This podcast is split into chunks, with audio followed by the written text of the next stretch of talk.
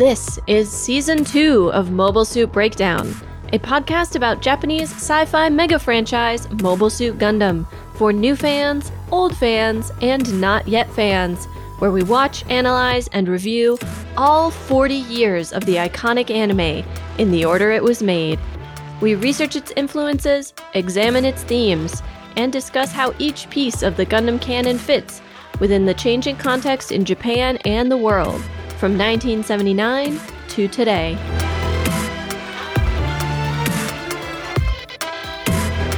This is episode 2.44 Strange Bedfellows, and we're your hosts. I'm Tom, a lifelong Gundam fan, and a week long Sakura Wars fan.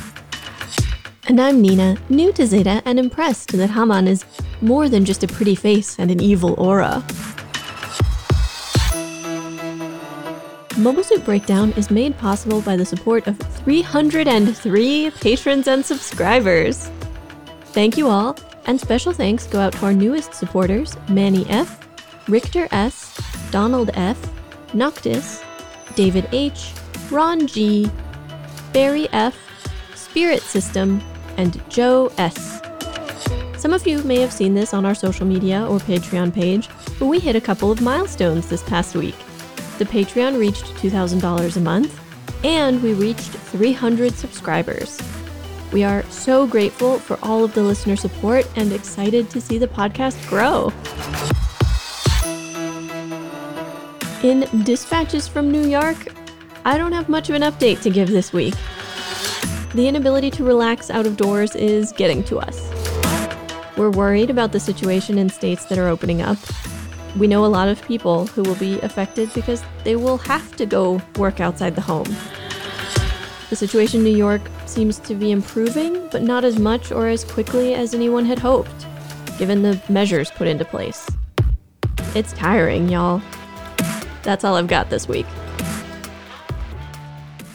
This week we return to Zeta Gundam and we are covering Mobile Suit Zeta Gundam episode 43 Haman's Victory.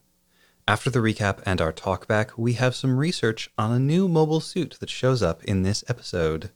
You'll find out which one after the talkback. But first, let's tune in to the Titans News Network. This is the NRX 055 Transformable Mobile Armor, codename Bound Doc. Nearly 30 meters tall, bristling with megaparticle cannons and 130 tons fully loaded.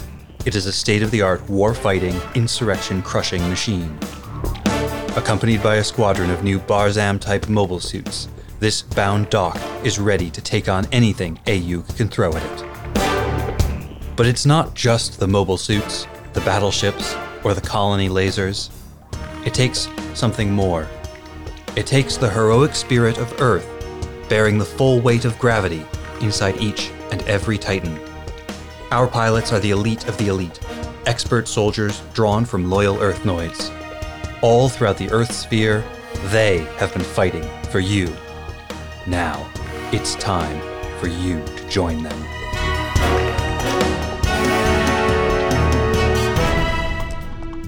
In disordered times like these, the people need a strong and righteous military to lead them the once weak and divided Earth Federation is now under the leadership of the Titans, a very different administration than any it has known before. Together, we oppose the greatest threats the Federation has ever faced. But we will never run from them. Anyone who doubts the strength or determination of the Titans should look to the fate of those who oppose us they will doubt no longer. The Titans are power. Become a Titan. Embrace power.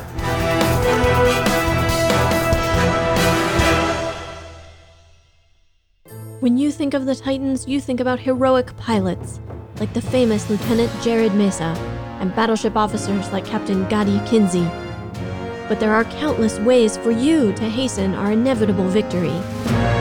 Rise quickly through the ranks with priority promotion by volunteering for the Titans Colonial Security and Pacification Corps. Qualified applicants with chemical engineering degrees or HVAC experience may be eligible for a signing bonus after their first completed mission. Experienced with childcare or speedboat operation? Join the Hong Kong Auxiliary's Intelligence, Kidnapping, and Ransom Division. Or make them pay, make them all pay, by signing on with the Cyber New Type Development Brigade. Be more than you can be in the Cyber New Type Brigade today. No applicant is too young.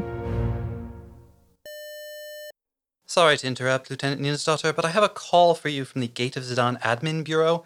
They say they are returning your call about scheduling a time to use the colony laser for one of your projects. Yes, thank you. Put them through. Hello? Yes, I was hoping I could reserve a firing slot in the next week, or before the end of the month at the latest. Yes, it's for business purposes. The target would be the production interns occupying TNN Tower. Okay, thank you for checking. It's reserved until when? For what? As a tanning bed? Captain Gadi? Well, I guess he could use some color. And now the recap for Haman's victory.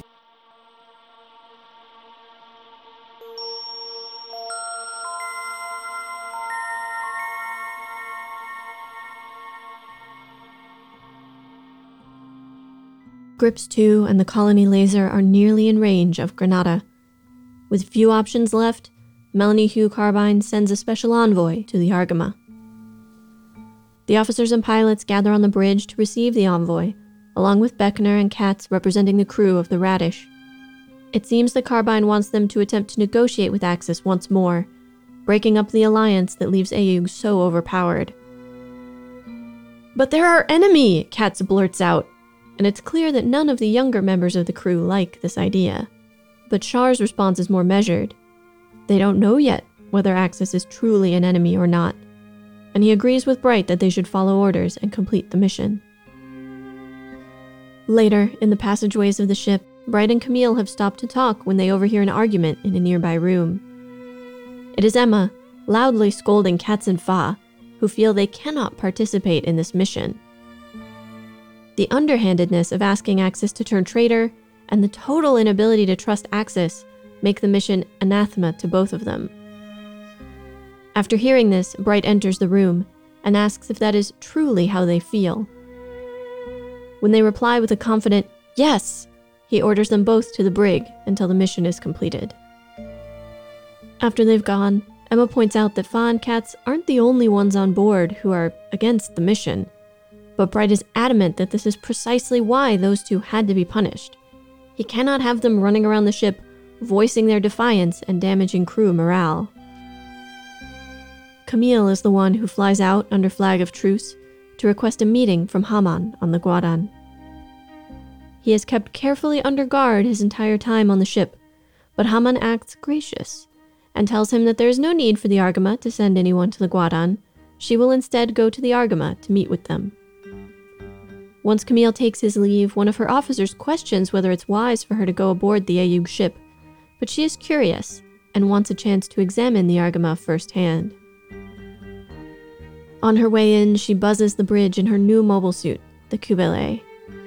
Once aboard, she meets with the officers of the Argama, who have been authorized to accept Axis's terms, the return of the Zabi family.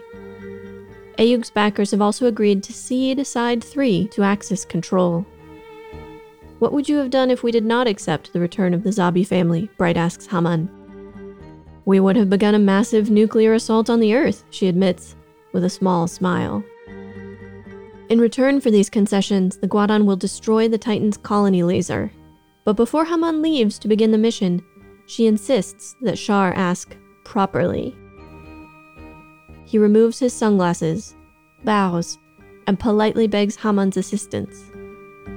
With a laugh, she agrees, reassuring them that she keeps her promises, and they will have firsthand proof of the might of Axis.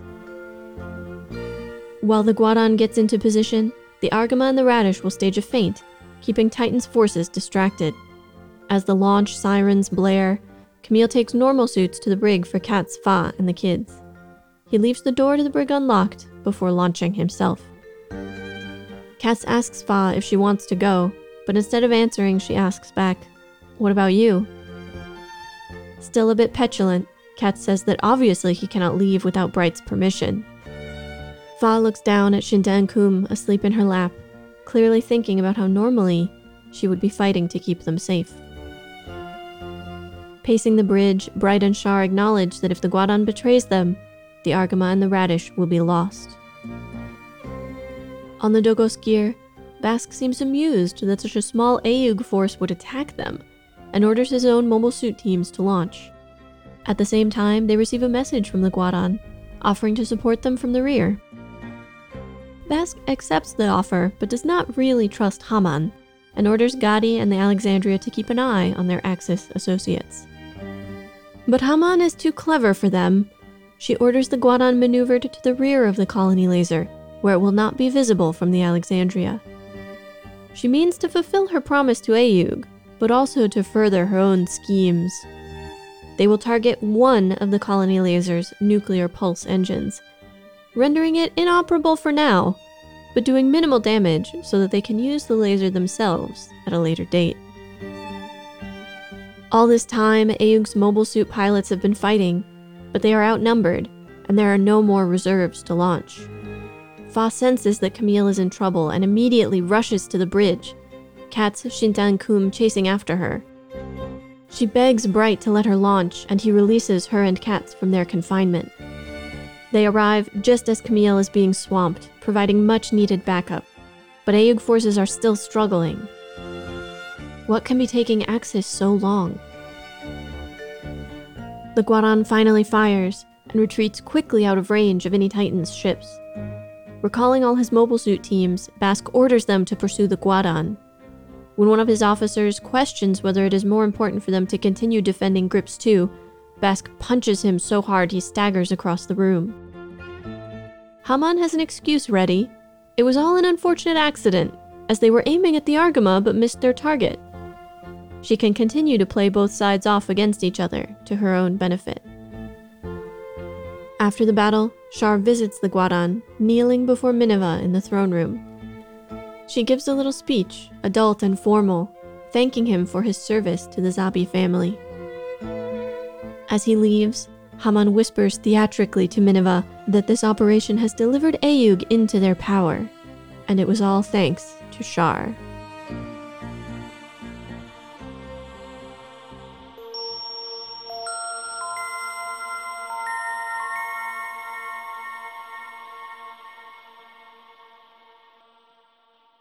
Haman's victory. And a more fitting title I cannot possibly imagine because she maneuvers the situation pretty cleverly. And she gets both a political victory, which is getting Aeug to agree to her demands, as well as a personal victory, which is that she gets to make Char lick her boots, all but literally. she really, really goes out of her way to humiliate him, repeatedly in this episode, too.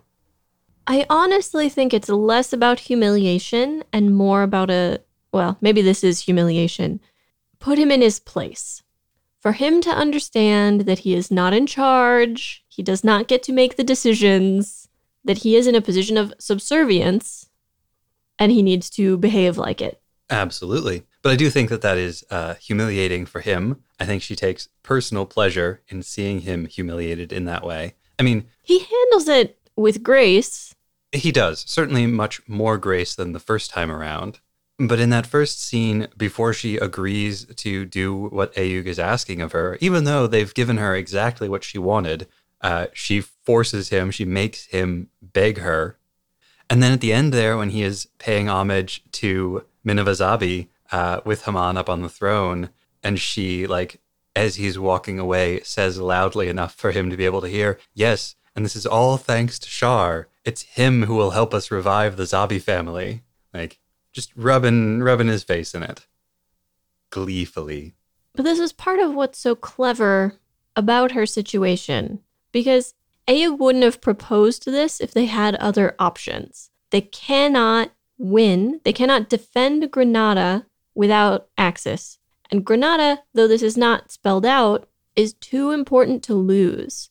I have gotten the impression from previous episodes that in addition to having secret bases in Granada, military bases that are full of you know mobile suits and ships and repair facilities and so on, that it is probably also a center of manufacturing for the materiel that Aeug require. Yeah, I think I can confirm that for you without treading into spoiler territory. The loss of Granada would possibly end Aeug's ability to fight the Titans completely. Granada is also the closest thing that Aeug has to a capital. It's the spiritual center, almost the homeland for their movement, and to lose it, it would be a huge symbolic blow. If Aeug can't even protect Granada, like what colony would trust them?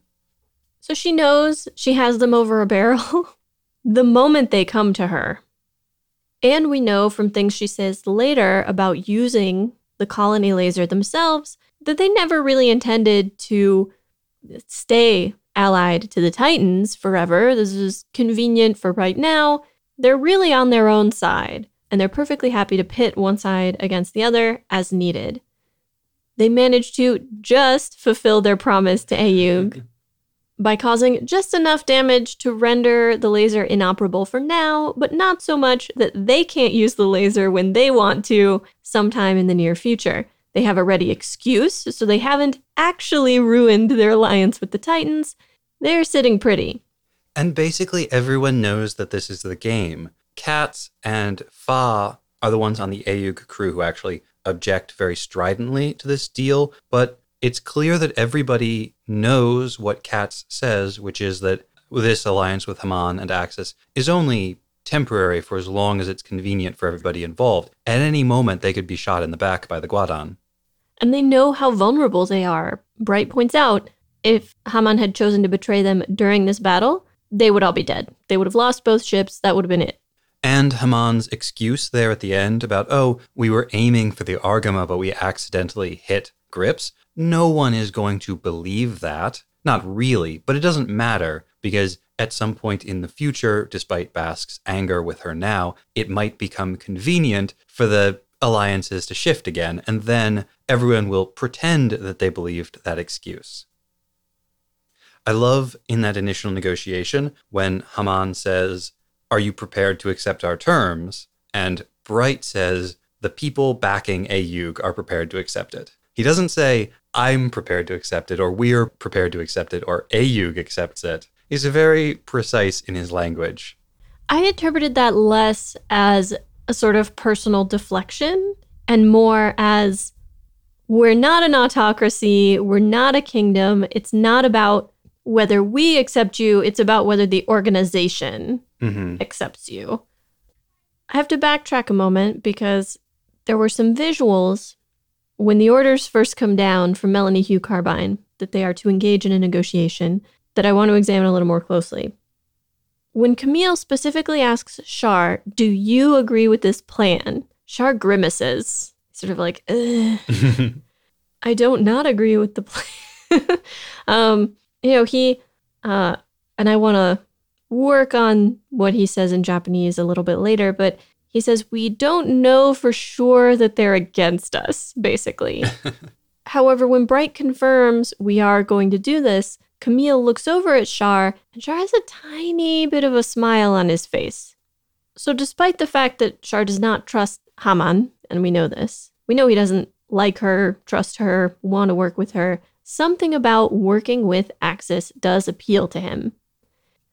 I found myself wondering in that moment if that's why Camille complies so readily and then volunteers to be the one to go over. Hmm. He can tell Char thinks something about this is promising or something about this is an opportunity or is good. And he trusts Char enough or is curious enough about Char's motives to be part of that. Yeah, yeah, I think that has to be right. And that makes what Camille says about the mission, because he says to Emma, like, orders are orders. Uh, but then he says, and this particular mission seems really interesting. I think that must be what he's talking about. Something about the way Char reacted made Camille curious what was really going on. Camille's whole presentation in this episode is really interesting, especially compared to where he was just an episode ago with Rosamia uh, and the breakdown he had toward the end. because instead, uh, in this episode, he's a bit taciturn, he's a bit sullen, especially at the beginning, but he's very in control of himself. And we see him presented in opposition to Fa and Katz. Fa and Katz, who uh, let their emotions get away with them. Fa and Katz, who can't bring themselves to hide their feelings about this operation. You know, everybody in that scene thinks this operation is distasteful. Camille, Emma, and Bright all clearly don't want to do this, but they're all hiding their feelings, which in previous episodes, Camille has established that hiding your feelings is a very adult thing to do. And he, in previous episodes, not that long ago, less than five episodes ago, like thought that that was the worst thing in the world and he hated it. And now he is on team conceal, don't feel.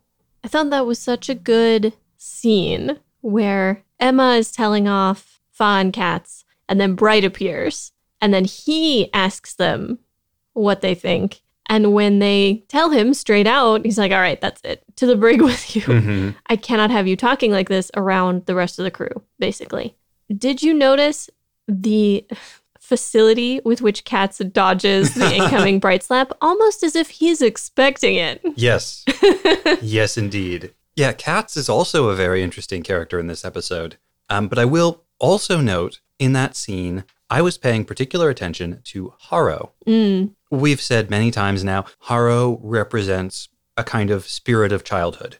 This is why Camille possessed Haro early on, but then passed him on to the children. Why Camille's clinging to Haro was an issue for his superiors and is what got him beaten so badly by Wong Lee all those episodes ago. Here, uh, it's Haro that brings Bright and Camille into this conversation. And so Camille is holding Haro when the conversation begins. But by the end of it, Haro goes with Katz and Fa. Haro is with them along with Shinta and Qum in the detention chamber. But at the end, when they go out into the fight, when Katz and Fa decide to sortie after all, uh, Haro stays behind. Haro separates from them at that point. So we can see here for Camille, Katz, and Fa, there's a crossing of a threshold in this episode. Not an impermeable one. They could always go back again. We've seen that happen a lot in Zeta, but they are accepting some version of adulthood here. I did think Katz's comparison between them asking Axis to turn traitor and the Titan use of G3 was a little much. Oh, totally. Yes, 100%. Like, hang on. yes, it's subterfuge, but Well, this is kind of like when Camille said that Emma betraying the Titans was the same thing as Reccoa betraying Aeug. It's a kind of very childish, and I, I don't mean that necessarily in a negative or a positive way. It's just a, a thing, but it's a very childish way of looking at things. It's very black and white. A thing is either good or bad, and if it's bad, like all bad things are equivalent and all good things are equivalent. you mentioned Katz and Fa and the childishness there. And it's making me think about the scenes of them in the brig a little differently. Very shortly after they go in there, you know, Camille comes and he drops off normal suits for all of them and he leaves. I love that scene, by the way. It's great. It shows such a more mature Camille. Katz can tell immediately that Fa has already changed her mind. Like the minute those sirens sounded, she wanted to be out there. And that is because, and I thought this was so eloquent and beautiful, there's a shot where Fa looks down at the orphans and they're sleeping in her lap. She wants to protect them. That's been one of her driving reasons to continue being a pilot is this desire to protect the kids and this knowledge that if she doesn't go out there then they will they've tried it before mm-hmm. that her going out there prevents them from having to and protects them And that is part of the responsibility of being an adult is to do those difficult, unpleasant things, to accept those compromises, to sacrifice your own personal, like ideological beliefs in order to protect the children. that there are more important things and Katz, perhaps hanging on to that childishness a bit longer says i can't leave without permission Yes, yes. Like- I focused in on that line too. right? Because Fa doesn't wait for permission. Fa, I think Fa hangs back initially because she doesn't want to abandon Katz. hmm Having gotten into trouble with him, she doesn't want to abandon him here alone. She doesn't want to leave him to be the only one suffering punishment. They got in this together, they should get out of it together. But then when she senses Camille, she doesn't wait. she runs and she begs. She's like, please let me go out. Well, because she senses that Camille is in danger. And as much as she wants to protect the orphans, she also wants to protect that orphan. That while ideologically she is opposed to this idea, her desire to protect people she cares about overrides that. Now, that scene is great visually as well, because first, Fa senses Camille, and it's very internal to her. The camera is like really up close on her face. And then it pulls out. Uh, we see that she's sitting there with the kids, but Katz next to her is like actively meditating at that moment. He's sitting in Seiza. Uh, his eyes are closed. He looks like he's meditating, although he has uh, like the most petulant expression on his face. Um, but Katz has not sensed what Fa has sensed. Did you notice the fight that causes her to feel this, the fight between Camille and this Hambrabi, is very strange because we do not typically get this kind of fight scene between a main character and an unnamed faceless baddie. This kind of scene is usually reserved for named baddies. Yes, for clashes between rivals.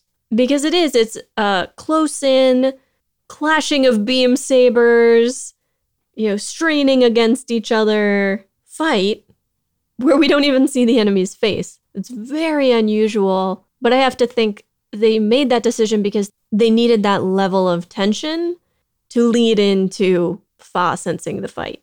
And part of that is just the sheer number of enemies is putting even pilots like Camille under a ton of strain. But part of it is that, unlike in First Gundam, where Amuro plus the Gundam was just at every stage leagues better than your average Zeon pilot, in Zeta, the field of power is much flatter.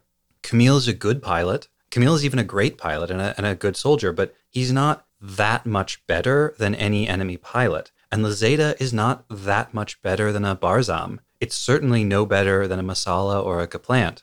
It does help reinforce, I think, the team dynamics because it means he gets into trouble. You know, he is in some danger when Fa and Katz arrive. And this has become a, a sort of almost silly pattern through Zeta. This happens so often that just in the moment when someone is in the most trouble, their reinforcements arrive. the Eagles, the yeah. Eagles. A shot from off screen saves you at the last possible second. Right. Uh, but it does hammer home Camille can't do it alone.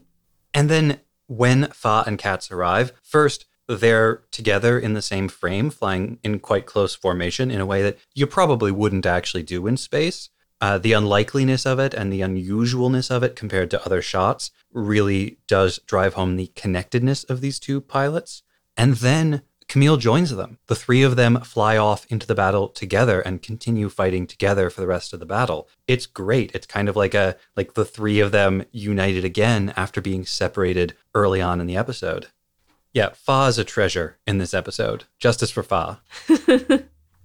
Although it's funny you mentioned things that have become so repetitive as to become kind of silly. How many scenes now have we had of Fa on the bridge of the Argama trying to convince Bright that she should be allowed to pilot? She doesn't have to it's try very hard three. in this one. Oh, yeah. Uh, and the reason that he objects to her piloting is like different each time. They're not always exactly the same scene, but uh, it does keep happening. There were a couple of moments with Camille that got me thinking. uh, the first one is when he arrives on the Guadan and he's surrounded by soldiers who are all holding weapons. And he's like, huh, typical zombies. I have this written down too. How would he know? What does he know about the zombies? He watched a lot of movies about the war. it's just very funny to me that he has an idea of what the zombies are in his head that is entirely manufactured or based off of history books. It was only seven years ago. Like, yeah, well, he was 10. Like, he would remember the war. It's true. He would remember the war. He would remember the propaganda mm-hmm. around the war mm-hmm. even more, probably. Well, and maybe he's commenting on the like swarm of guys with guns, but maybe he's commenting on the fact that they're all wearing like the same uniforms, mm. the same old normal suits, and carrying the same old guns. Although, As Katz points out, Aeug is not so different from the old army either. Yeah. I wonder what old army Katz is referring to there. Or by Katz, really, I mean the scriptwriters. I assume he's referring to One Year War Federation Probably. and his yes. his memories of that and then what he's been told after the fact by his parents and Is that before or after Bright tries to hit him? It's before, because that's what makes Bright try to hit him, I think. The other Camille moment that really got me thinking, in a in an abstract sense, about the philosophy of the show, really. When Haman mentions that Axis's plan ultimately was to nuke the Earth, just nuke it into oblivion, Camille gets very angry and Emma has to hold him back. Why should a lifelong space noid care what happens to the Earth? Well, there's two possibilities, I think. Um, either Camille cares about the people who live on the Earth, which we know Camille tends to care about, like people, at least in an abstract kind of way. But he doesn't he doesn't reference the loss of life. True. He talks specifically about the Earth in a in a general kind of way. Right. He he comes back to sort of Char's philosophy of further pollution of the earth. But their discussion of the earth is very abstracted. It's very much about this idea that if we damage the earth too much, there will be a point of no return after which it cannot recover. But that assumes that there is some sort of like state of nature and that it is desirable for some reason to people who don't even live there. I, I think that's interesting. like, it's one thing, like, we all live on the planet Earth, doing things to ensure that the planet remains livable and not just livable for us, but livable for other creatures that call the planet home is desirable. But nothing in the way Char presents his philosophy or that Camille regurgitates it seems to indicate necessarily a concern for the biodiversity of the planet. Not specifically. It's, there's very little about like animal rights or specifically about wildlife. I mean, it lacks specifics in general. There's this sort of vague ecological goal, but it's very vague. And that's kind of what he harkens back to. Not, oh, she wants to kill billions of people, not, oh my God, the planet could be like decimated of all life. It's odd to me that we have these space noids with this very vague idea of preserving sort of the cradle of humanity, but at the same time, never intending to go back, never intending to have any ties to it or be dependent on it in any way. They mean to be entirely independent and to leave it behind them, but also it's very important to them that it be preserved. Uh, this feels the way you're describing it now a little bit like the way um, young adults feel about their childhood homes or about their their like memory of the family. Like it is the desire to go out into the world to separate from your own past to make your own way and yet always to preserve what had been. And like the emotional response that a person has when they find out for example that their parents have decided to sell their childhood home Or even just, oh, we turned your room into an office. Or like, right but but if the family home is changed anymore then it won't be the family home anymore and the family home is important to them even if they don't want to go back even if they don't ever want to live there i think this is a really good moment to stop and talk about the motivations of our main Aeug characters. This episode reveals some of them. Fa's motivation, for instance, is clearly to protect the people around her. And, you know, we sort of just talked around Quattro's motivations and Camille's motivations. Although they're vague and non-specific, we can kind of have a view of them through that. But what about Katz? What about Apolly or Emma or Bright? For Emma, sadly, I think Emma's goal is oppositional. She's not working towards something, she's working against the Titans. She came to a point where she saw what the Titans were willing to do and she found it unacceptable and felt that they needed to be stopped. And that's why she is where she is. She's a professional soldier. She has to be in an army. She decided she didn't want to be in the Titans anymore, and that left very few choices. Bright is a shade further along the spectrum. Again, career army. I don't think he would have left the Federation if it were not for the overwhelming influence of the Titans. It's a fair question to debate whether joining Aeug really counts as leaving the Federation. Technically, yes. But It's often talked about as a like faction within the Federation. really, Yes. based on what I've seen in the show, that is not an impression I've had even a little bit, but Mm. okay.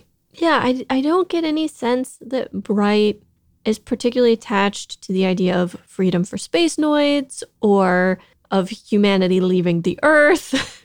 he wants to stop the Titans. He thinks the Titans are out of control. Yeah, I think Bright fundamentally thinks that the Federation is the right, like, governing body to be in charge of the Earth sphere. He doesn't object to it on principle. I think Bright wants good governance. Like, Bright wants a good version of the Federation to exist. Not to be dismissive of Katz, but I think Katz is young and knew there was a war going on because his adopted dad was involved in it. And so he wanted to be involved too. And also felt to some degree that he had a right to be. Having been on the White Base in the past war, having been so close to Amuro, the great hero, and then growing up in Hayato's family, I, I just wonder if for Katz it's not about like, because it's not really about protecting people. And if it's about opposing the Titans, that's not something he's ever like, He mentions that the Titans are underhanded and, you know, dangerous and commit horrible atrocities. But it doesn't seem like his motivation for being here. And I don't think his motivation is protecting anybody in particular. and yet he was so desperate to join the war. Because he's a little bit younger than all the rest. It's like he was terrified that the war would be over and he would miss his shot. To like go out and, and prove that he's one of those hero types too. But I do want to say about Quattro that whatever Quattro's motivations, I think he's facing a pretty severe challenge right now. Because for the first time since he started this, he is no longer free to do as he pleases. he spends the whole battle sitting on the bridge. Yeah, Bright won't let him go out. And this was mentioned in the previous episode as well, but Quattro has become someone who can't be risked in battle that way. And what's really interesting about this is that Quattro has stepped up to become the leader of Aeug, quotation marks attached around that. And in doing so, he has lost that power that he had earlier on in the series, where even though he wasn't in charge, and even though he wasn't giving orders, his whims and desires nonetheless became the policy of the Argama. Now, now that he's in charge, he, He actually has less power. well, now that he is in a position of power, he can't afford to be capricious. He has to respect the hierarchy. this is the worst thing for him. This is precisely what he wanted to avoid by taking on the Quattro Bajeena alias. We've mentioned this before, and I have to bring it up again. It's always significant when he takes off his sunglasses. To put it simply, anytime he removes his sunglasses, he's emotionally vulnerable. The mask has come away. We're seeing the real him. He is exposed. He does this twice. He does it when Haman is like, I don't think you know how to properly ask for a favor. And he removes his glasses and he bows and he asks very politely for Haman's help. And he does it in the mystery ship forest, which we need to talk about. we need to talk about that. but he's sitting on a bench with his back to the camera.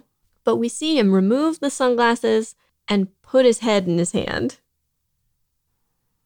And this is directly after the scene where he's had to see Mineva acting in a way that we know deeply upsets him. She's acting more or less like an adult and also talking about the glorious return of the Zabis, where Haman has rubbed in that he has effectively aided in delivering Aeug to Axis. And there's nothing he can do about either situation.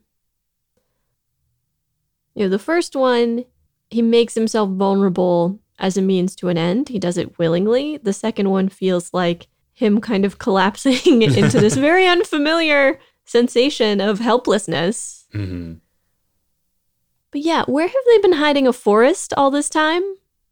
You know, I actually did some poking around to try to find if anybody had come up with a good explanation for this, and I couldn't find one. Mm. Not on the English side, and not to the extent I was able to search the Japanese side of the fandom. Uh, it's occasionally joked about. Um, I've never seen an actual explanation for it. I think there's three possibilities, which I will lay out as follows. One, somewhere in the Argama's habitation block, there is uh, some kind of like forest for oxygen generation purposes, wibbly wibbly woo.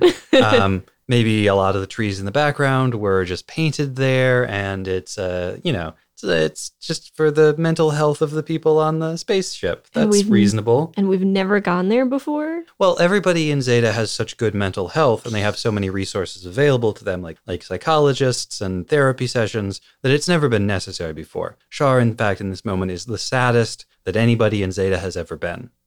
Second possibility, we know Reccoa had a lot of plants in her room. we know they went somewhere, but we don't know where. Maybe this is Reccoa's plant storage.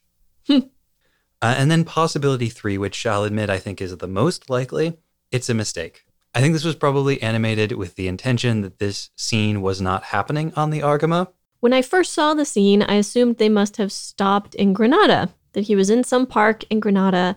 You know, Camille was going looking for him. Emma stops him, like, no, leave him be. But anyway, that they were on the moon. And the only thing that undercuts that, but it is kind of a big thing, is that the closing scene of the episode is the two ships flying out in space. We see that they are clearly not on the moon. Right. And in fact, it's a direct fade from the park scene to the ship's flying scene. And the reason I don't think it's actually a chamber inside the ship, or at least that it wasn't intended to be, is that it's just too big and the way Yeah. the sunlight filters through the leaves doesn't look simulated. And there's no like, they don't do anything in the visuals to hint that that is the case. And I think this is an episode that has some other indications that something went wrong in the production process. Uh, First of all, as we noted when we watched it, the animation quality throughout most of the episode is actually pretty bad, especially people and faces, not great. On the other hand, the animation quality during the battle, very high quality. Yes. And it's a noticeable difference. As you watch the episode, it's not a little bit better, it's like completely different levels of Yeah. quality. And secondarily, if you pay close attention to the narration at the beginning, you'll notice the narration is explaining away the absence of Rosamia because it's saying, oh, what she did after the previous episode and, and so on. Narration is an easy thing to add. It's probably the easiest thing to add. You don't have to animate any moving lips to match the sound. You can write it after the episode has been made. And if you look at the way the Zeta episodes work as a whole, taking kind of a larger view of them, you will see a lot of episodes that don't entirely feel like they're in the right order. Like the events that happen in them are sort of disconnected, or you'll get a storyline that advances every other episode instead of every episode which leads me to believe that somebody in the like planning of these episodes was kind of not doing their job at this stage in the show. And I could see how that would lead to continuity errors like a scene of Char crying in a park in Granada accidentally showing up when all the characters are actually on the Argama. Here's another visual note which you picked up on. The emblem in the Zabi throne room is slightly different from what it was last time. Yes. This is important to us because we did a whole research piece on what that emblem looked like and, and where it came from and what its visual influences were. So, a small change like that is something we would pick up. And I would describe the change as what you would get if a different artist tried to draw the same thing, but was working not from a visual reference, but from a description. Yeah. I was just thinking that someone gave a description of, oh, there should be an emblem and it should look like this. They were like, okay. And so we got something not quite the same. Oh, lest it pass unremarked, you will all be happy to hear Nina really likes the Qubeley. It's so bug like and weird And great. and great. Yes, I do like it. I can assure you, many people have been waiting with bated breath, chewing on their nails to find out whether or not you like it. Oh dear. Well, Yes. well, I do like it. How much do you like it? I like it a lot, but I think I would prefer a slightly different color scheme that white or just slightly off white is sort of meh.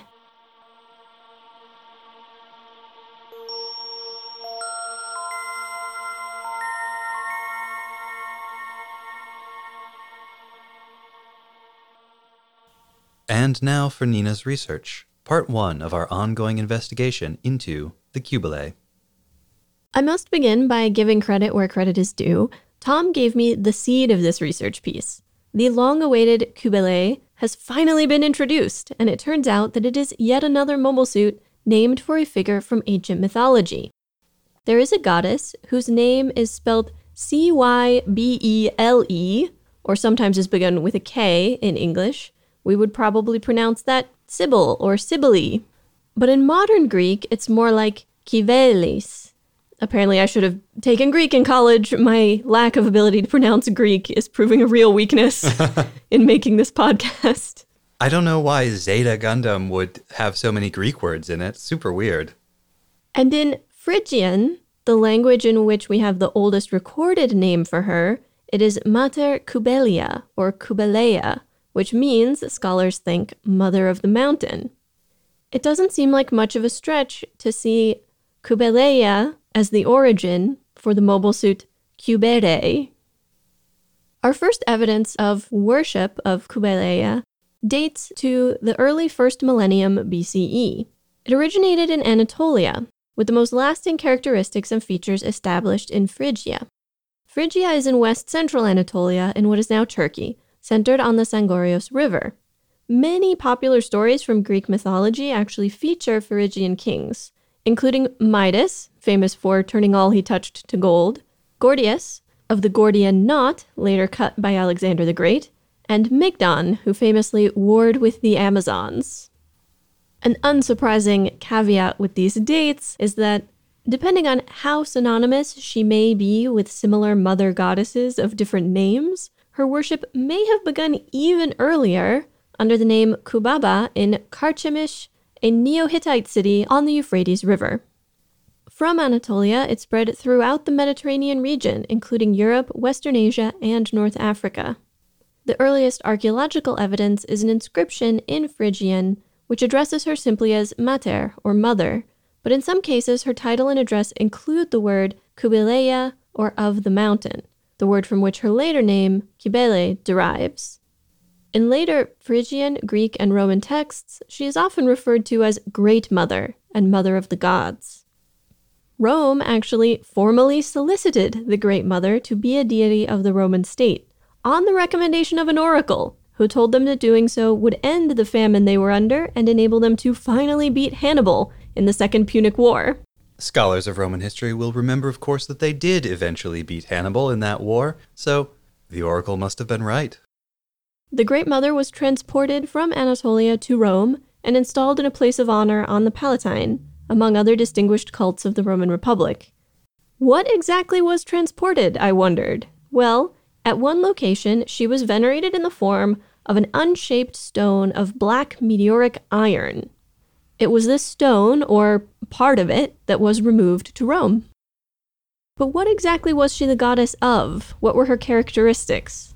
Well, she was somehow simultaneously Mother Earth, Mother of the Gods, the mother and protectress of all human and animal life, and Mother of the State. She was rarely associated with fertility in the form of childbirth, agriculture, or animal husbandry. Instead, earliest depictions of her associate her with mountains, hollows, and wild places, sacred space in the natural environment.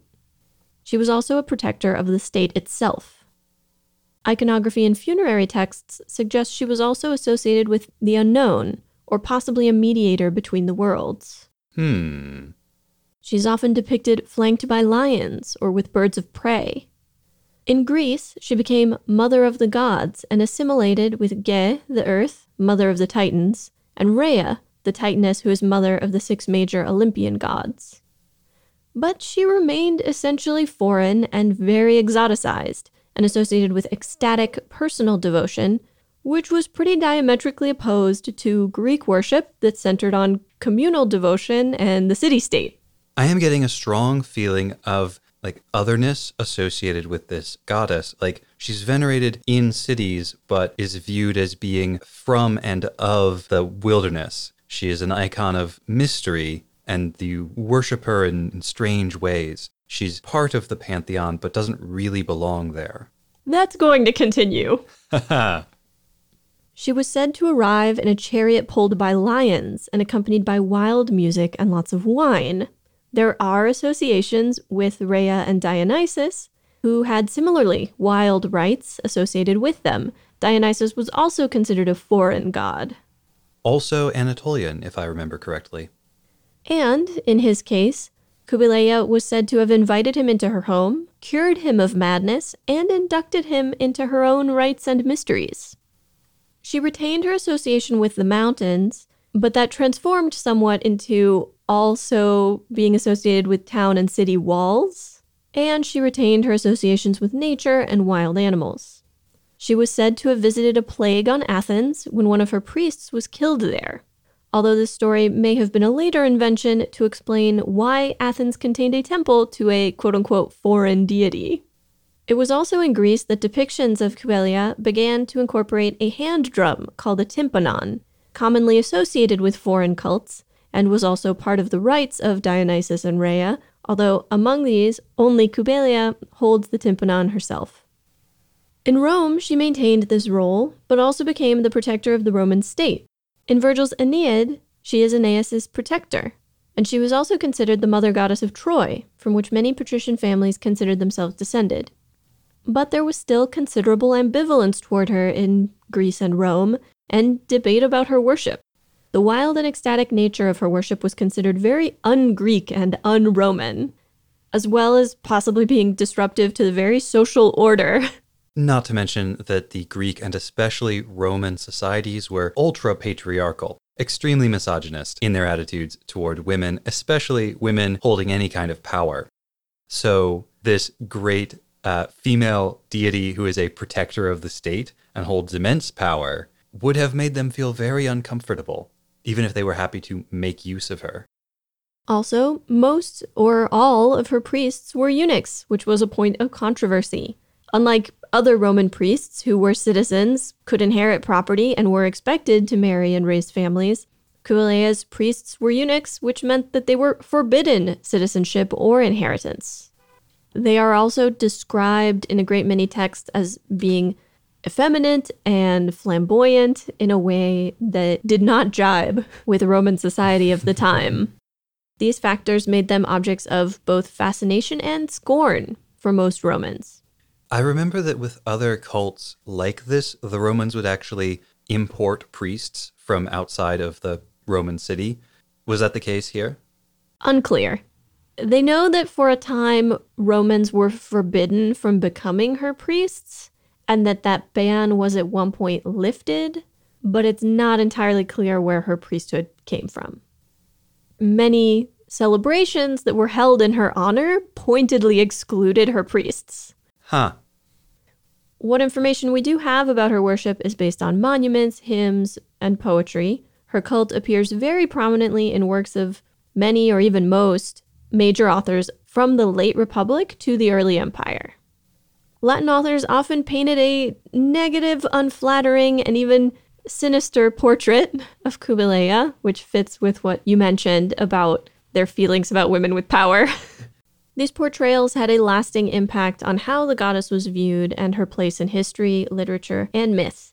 One source cites Catullus' poem 63, in which Kubelaya is associated with madness, violence, and destruction. Unlike our contemporary maternal view of mother goddesses, in which they are nurturing, comforting figures, this ancient Mediterranean mother goddess is vengeful and fierce. I haven't yet addressed Attis, and that is because it's a bit complicated. What's Attis? Sources describe Attis as Kubelaya's son, consort, attendant, or some combination of the above. In Phrygia, Attis was a common name and a title for priests, or possibly priest kings. In the Phrygian version of the story, Agdistis, which is another name for the Great Mother, was born bearing both, quote, male and female traits. This made the other gods afraid of Agdistis, and they cut off her penis and threw it away. It grew into an almond tree, like you do. And Nanna, daughter of the river god Sangarius, plucked up an almond from the tree and held it to her chest, thereby becoming pregnant. Like you do. She abandoned the baby Attis and he was raised by a he goat. But he grew into a beautiful young man, and Agdistis saw him and became enamored of him. However, he was set to marry someone else. Full of jealousy, Agdistis struck him with madness, causing him to castrate himself and bleed to death. Like you do. Feeling somewhat repentant, she saw to it that Attis was resurrected and that his body would never age or decay. As a god in his own right, Attis was associated with vegetation, which grows, seems to die, and returns again in spring. In a Roman version of the story, Attis castrates a king to repel his unwanted sexual advances. But the king, before he dies, castrates Attis, and Attis bleeds to death at the foot of a pine tree. Priests of Kubelea discover him there and bury him, and the Great Mother's priesthood were said to castrate themselves in his memory. Some of the Roman era rites involved the spattering of the temple and a cut pine with real or symbolic blood. They used violets for the symbolic blood. I'm not sure why violets hmm. exactly, but but also sometimes the priests just like cut themselves up and danced around wildly so that blood would go everywhere. While there were certainly animal sacrifices done to other Roman gods, this kind of very sort of emotional and wild display was unusual. The Romans had kind of a complex relationship with the expressions of public emotion. For instance, when someone died during the funeral procession, it was important to have lots of big displays of public mourning, which is why you hired professional mourners who did that all the time. And they would tear their clothing and pull their hair out and, and do all the things to express their mourning for the person who died, which kind of saved the family from having to express too many emotions. Stoicism was a powerful virtue, especially for men. Interestingly, a lot of the information that we have about Kubelea and her worship in Rome was actually written by early Christians engaged in polemics against Roman religion. So you can imagine how reliable it is. Several sources I looked at discussed possible connections between the Great Mother and the Virgin Mary in Christianity. There is a lot of discussion of whether and how pre existing female deities were sort of subsumed into Mary, or was Mary sort of defined in relation or juxtaposition to them? Does she fill an empty void, or does she represent sort of a link in a chain? you know, the similarity between mother goddesses who are mothers of the gods and Mary as god bearer, which is one of the ways she's described in sort of early Christian Greek. Uh, but any in depth discussion here would require another research piece or three. Sadly, my academic background does not include early Christianity, so I would be starting from scratch. But Tom informs me that the Qubeley will stay relevant for a while so it is likely we will return to this topic. In my defense, that is not a spoiler. She has already seen the box art for Double Zeta, and the Qubeley is on it. One of the books that I read excerpts of made the point that in the 1980s, women's movements spurred an interest in female divinities, and particularly mother goddesses. And we've already discussed in a previous episode how Axis iconography aboard the Guadan is based in that contemporary interest and scholarship into female priesthoods, ancient religious traditions that elevate female divinities. We already know that influence was present in the way that Axis is being depicted and characterized. And so to have it come up again here doesn't feel like a coincidence. It seems pretty clear to me that Haman, as mother of the state or mother of the founder of the state, works really well. Her position as mother figure to Mineva, who, as the last remaining Zabi, embodies the monarchic state, is very clear. She's fierce, she's vengeful, she's protective. She is the protector of the state, especially when she enters the Qubeley, especially when she takes on the greater power of the mobile suit. She is the guardian of Axis Zeon. Her attendants are mostly men. We get frequent scenes of her surrounded by male soldiers. For some reason, Axis appears to have very few women soldiers, or none, except for Haman. And considering Char's antipathy toward her and her need to put him in his place, brings back the whole Eddis story. You know, this idea of Haman unwilling to let Ayub have Char, right? If she is not going to use him for her own purpose, nobody will especially given the way Zeta is written. I think this is a, a fair phrasing, castrating Char of power and authority. She is certainly uh, emasculating him in this episode. You know, consider his choice of pseudonym Right. once more. We can presume that Char Aznable became Quattro Bajeena sometime after he left Axis, Indeed. when he came back to the Earth sphere. After all, Mineva remembers him as Char. So it must have been after whatever happened between him and Haman on Axis after the war.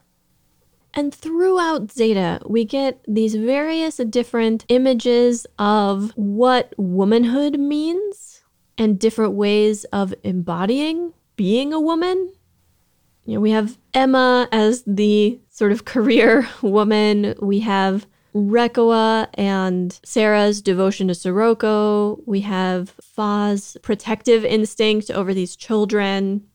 These different conceptions and depictions of what it means to be a woman clearly interest the writers.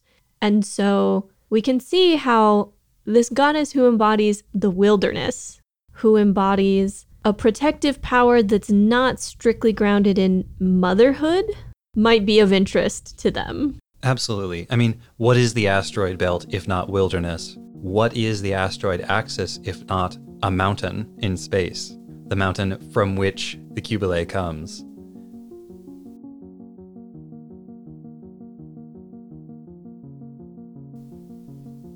Next time on episode 2.45 Stronger in the Broken Places, we cover Mobile Suit Zeta Gundam episode 44 and The Protective Power of a Grudge. Sirocco plays favorites. Acting out for attention. A woman totally without shame. Pouting. The PX 3 is upon us! Jerid Messa, hero of the Federation. Horrible ways to die in space. And she was unconscious for like 10 minutes. That is super bad for you. You will see the tears of time.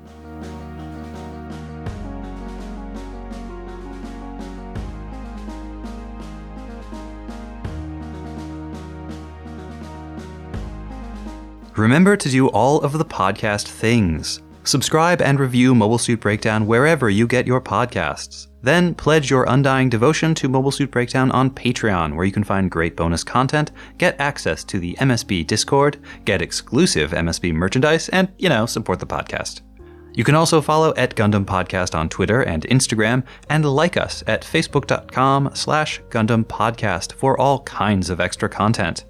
And you should always check out our website, GundamPodcast.com, for all of our episodes, show notes, watch list, wish list, some other lists, and more. Plus, you can always email your questions, comments, and complaints to GundamPodcast at gmail.com. Or share your wrong Gundam opinions with the world by shouting, The problem with Zeta is that it doesn't have enough characters who show up, spend two episodes making Kamille upset, and then disappear for between 5 and 20 episodes out your window at passersby. We might not hear you, but the world needs to know. The TNN this week included Mistake the Getaway and For the Fallen, both by Kevin MacLeod. And special thanks to listener Serperoth for his assistance with the modern Greek pronunciation of Kiveli. The intro song is Wasp by Misha Dioxin, and the closing music is Long Way Home by Spinning Ratio. You can find links and more in the show notes. and thank you for listening.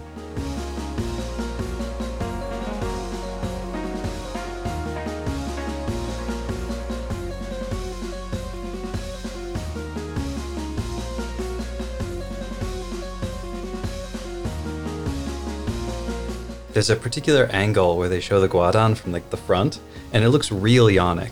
And of course, the Jupitris is super phallic. Uh, when he is paying obeisance, when obeisance, obeisance, Making obeisance? I usually hear Paying- obeisance. paying- I'm gonna go with paying homage because I know how to pronounce that.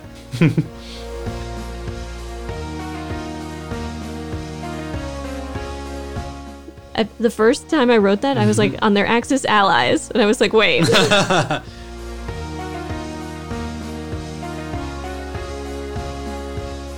That's not gonna work. Yup. I'm having a lot of trouble getting Yeah. through today. Well, Ugh. Ugh. I'm gonna, Headache. I'm gonna blame my headache for making it so that I cannot talk properly. remember to use a number two mobile suit. Number two.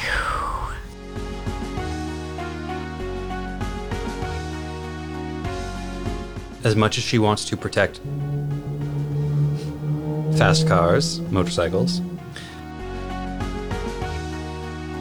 Or no, it's after? I don't remember now. it's that scene though. It is that scene.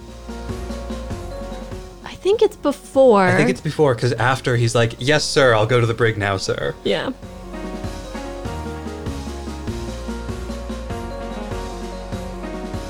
Isn't mythology great?